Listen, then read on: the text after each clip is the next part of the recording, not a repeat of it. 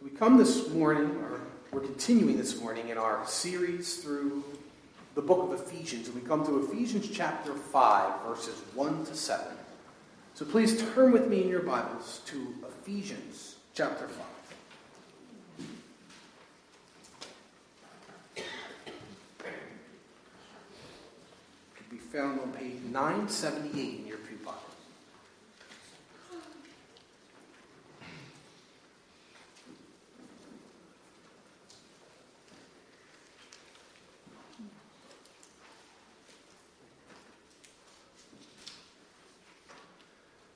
This is Ephesians chapter 5, verses 1 to 7. Hear now the eternal living Word of God. Therefore, be imitators of God as beloved children, and walk in love, as Christ loved us and gave himself up for us, a fragrant offering and sacrifice to God.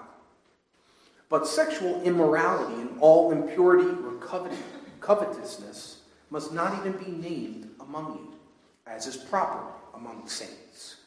Let there be no filthiness, nor foolish talk, nor crude joking, which are out of place, but instead let there be thanksgiving. For you may be sure of this, that everyone who is sexually immoral or impure, or who is covetous, that is, an idolater, has no inheritance in the kingdom of Christ and God. Let no one deceive you with empty words, for because of these things the wrath of God comes upon the sons of disobedience. Therefore, do not become partners with them. This is the word of the Lord. Now, I'm not really an expert on the British royal family, nor do I follow them very closely, but I do find the life of the royal children interesting. The children born into the royal family of England have an extraordinarily lavish and privileged lifestyle. They literally live in a palace. They have access to vacation homes all over the world. They attend the most prestigious schools. They wear the most expensive clothing. They have access to any toy and game they could possibly imagine. But they also have royal duties from a young age. There's rules they must abide by. The male royals have to wear shorts until they are a certain age before they can wear pants. Most gifts they receive from people all over the world aren't allowed to be kept. They're actually not allowed typically to meet with foreign leaders. They have to learn a second language. They have to undergo etiquette training from the moment they're able to sit at a table. Uh, they have an unbelievably strict schedule, and they're not allowed to eat any packaged or processed foods, and so on. The life of a royal child is a life of unbelievable privilege and blessing, but it comes with certain duties and regulations that govern how they are to live their lives. The Christian life is one of unthinkable blessings. Throughout the first half of this letter, the first three chapters, Paul laid out all the blessings you have through spiritual union with Christ. He's told you you're chosen before the foundation of the world for adoption in Christ, to be redeemed by the blood of Christ, to receive an inheritance in Christ, and therefore give you hope in Christ. He's told us that the power of God that works in all believers, the same power that raised Christ from the dead in victory over all his and our enemies, and seated him with all authority at the right hand of the Father. And Paul stated that all people, Jews and Gentiles, were under the same horrible situation. You were dead in your sins and trespasses. You were walking in your sins, living in sin. But all believers in Jesus Christ have been saved from their situation uh, and from the wrath of God that sin demands by God Himself. For by grace you have been saved through faith. And He did so so that you may walk in good works to, to live in obedience to his will that he has already planned for you. But believers not only have unbelievable blessings in our spiritual union with Christ, being in Christ comes with duties and responsibilities. It comes with a way of living, a certain kind of walk, as Paul puts it. And in the second half of his letter to the Ephesians, Paul lays out what this walk looks like What does being a Christian, being in Christ, demand of you? And Paul begins our passage this morning commanding the Ephesians and all of us to be imitators of God as beloved children. And in this passage, Paul gives three aspects of your walk or how you will live your life as a child of God sacrificial love, thankful praise, and a separated lifestyle. As I just mentioned, Paul begins chapter 5, verse 1. Therefore, be imitators of God as beloved children. This is the main principle of this section of the letter imitating the character of God. Like we talked about last week, it means imitate God by not sinning in your anger, by not stealing, by instead working hard and being generous. Imitate God in your speech by being truthful and building up the body, giving grace to those who hear you, putting away falsehood and corrupting speech. Imitate God in your treatment of others. He's saying you are to imitate God in these ways as children of God. As a child of God, there are certain ways you are to live. There's a way of life, a walk that is commanded of you. As he says in verse 2, and walk in love, as Christ loved us and gave himself up for us, a fragrant offering and sacrifice to God. So Paul now commands his readers and every believer united to Christ by faith to walk in love. And this is the first aspect of your walk as a child of God sacrificial love. Again, we see this language of walk. It's a metaphor that Paul frequently uses for how you are living your life, your behaviors. And this word is in the imperative in the Greek, it's a command to live your life with love, to treat others with love. Love is the mark of a Christian. As one united to Christ and as a people collectively united to Christ, you're to live your life with love.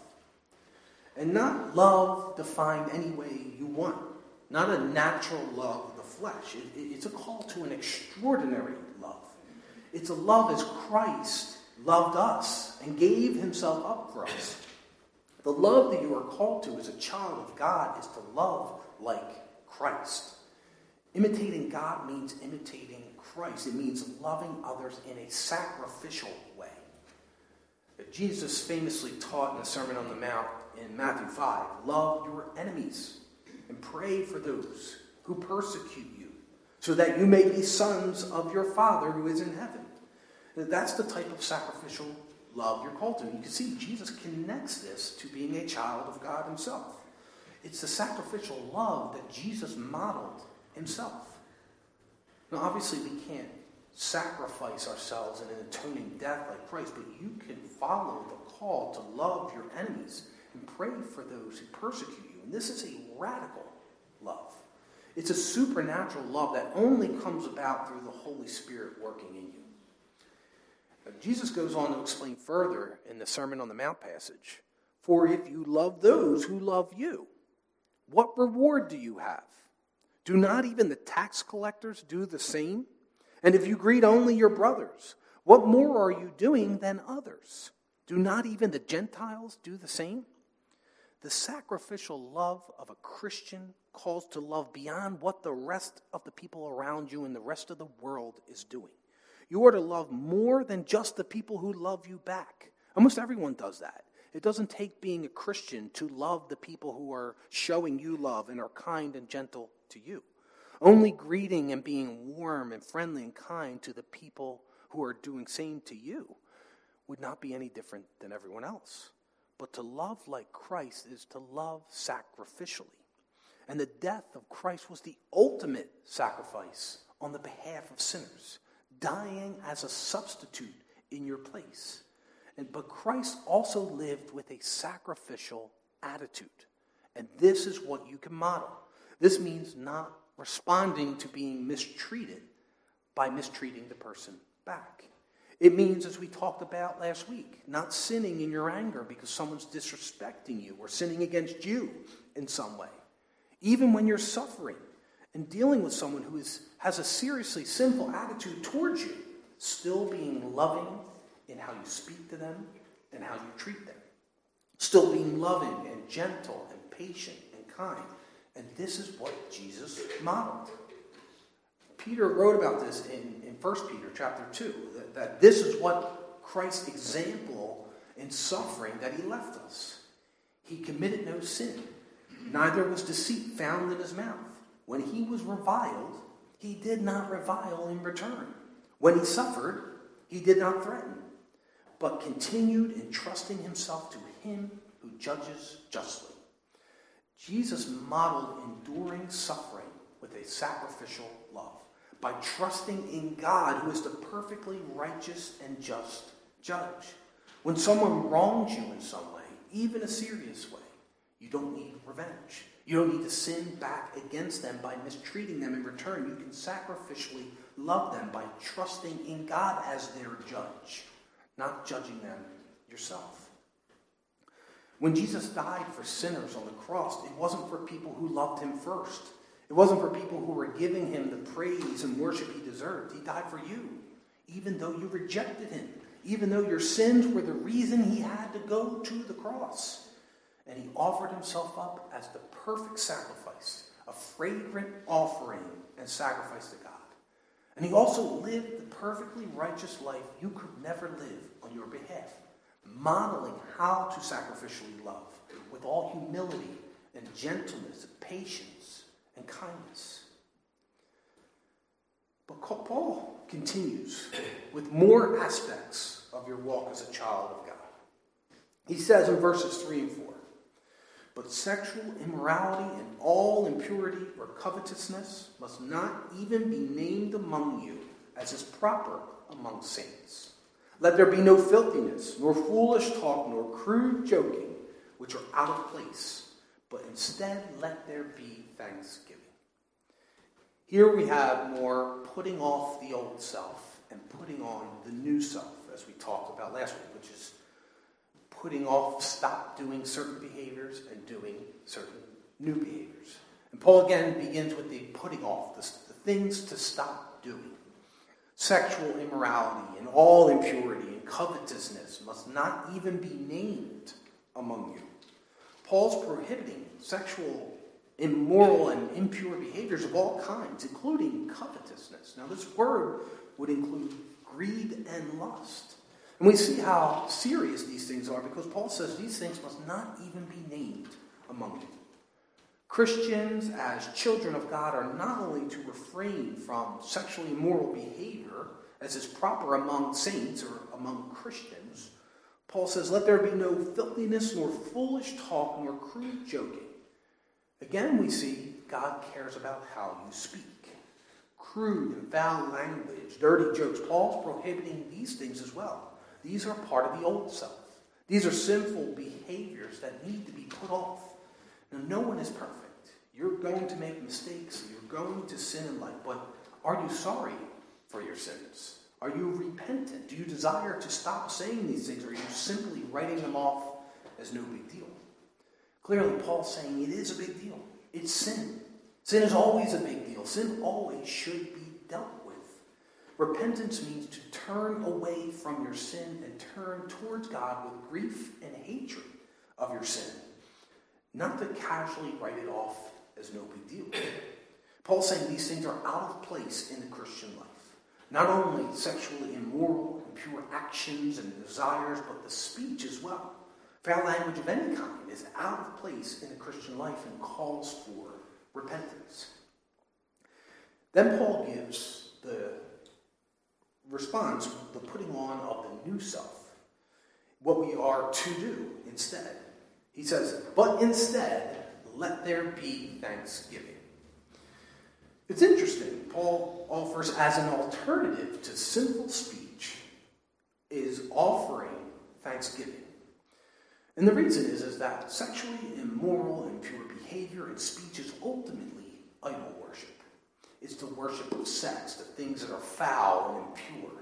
But Paul offers the worship of God instead. This is the behavior worthy of God's holy people, God's children. And it's the second aspect we see here of your walk as a child of God thankful praise. there are countless reasons to thank God and praise Him. And one on the forefront of what Paul's writing here is the forgiveness of sins found in Jesus Christ. Every Christian falls short of the mark of God's holy and perfect righteousness. But every Christian, every believer in Jesus Christ is found holy and perfect before God only by the righteousness of Christ transferred to them. So you can thank and praise God that it's not your own record of sin that He holds you to. Rather, He sees you clothed in the perfect righteousness of Christ. But that's not a license to sin freely. God calls you to Himself, adopts you as His child in Christ, and calls you to repentance. You are to pursue holiness, make an effort to put off the sins of your life. Not because you need to do so to earn your status before God. You're a child of God because of the work of Christ, not your own doing. But as a child of God, you're called to a genuine faith, a genuine repentance, where out of a true sense of your sin and of the mercy of God in Christ, you turn from your sin to God, constantly and persistently working toward a new obedience. And a genuine faith will always have the presence of repentance. And so you should thank God for the gift of His Son, for the gift of His Spirit, that Jesus overcame sin and death so that you can have new life. And you can live out this new life as a child of God through the Holy Spirit working in you. Thank God for everything He is. He is perfect and righteous. He is holy, and above all of creation, He is good and He is love. And out of that love, He sent His Son to die for you so that you could be called a child of God. And so that you can love in return. You can thank God with your words, and you can thank God with your life. Living in obedience to God is a form of thankful praise. And I think Paul is specifically speaking about thanking God for his holy sexual ethic, the gift God has given within marriage. But you can also be thankful in every sense that God has called you to, even the holy life He's called you to, because this is part of the package of your salvation. You have been saved by grace through faith for good works. And if you're focused on thanking God in praise, you won't be living a sexually immoral lifestyle, looking at pornography, burning with lust, speaking in crude or impure ways. When a Christian does those things, they're focused on themselves. They've put God out of their hearts and their minds, at least for that moment. No one is thinking about praising God while they're sinning. And so you can live out your walk as a child of God through living your life with a thankful praise in your heart. But Paul continues this ethical instructions.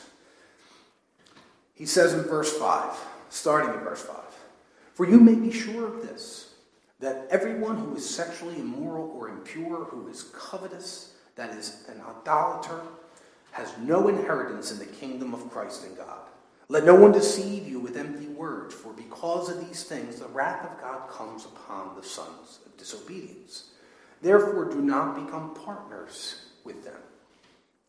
Paul's saying anyone who lives this sort of lifestyle without repentance has no inheritance in the kingdom of Christ and God. If you do these things and you're not sorry for them, there's no grief or hatred for your sin's presence, then without genuine repentance, there's no salvation. Because the presence of repentance is a sign that the Holy Spirit is in you. You don't earn your salvation through repentance, but if you have been brought to new spiritual life, if you are united to Christ by faith, you will still sin. But your sins will matter to you. You won't casually sin and say everyone else is doing it. You'll be convicted of your sin. You'll be grieved that you've sinned against God. And You'll want and desire to stop. And the person who is defined by these things and is unconcerned with their sinfulness of their actions you can be sure that a person, like any one of these things, has no inheritance in the kingdom of Christ and God. Now, there seems to have been some false teaching that was affecting the believers in the Ephesian church.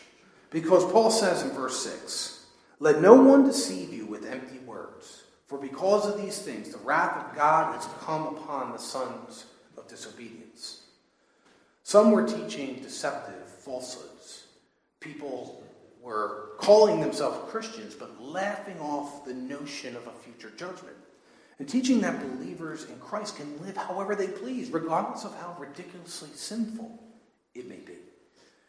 And this nonchalant attitude towards sin persists today, even in some evangelical circles. People thinking that their sinful lifestyle is irrelevant because their sins are forgiven in Christ.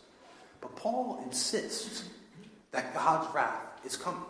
Do not be deceived into thinking that sexually immoral or lustful, greedy lifestyles have no consequences for those who engage in them. And it's not that you earn your salvation by stopping these things, but those who are forgiven also repent. You can't have one without the other.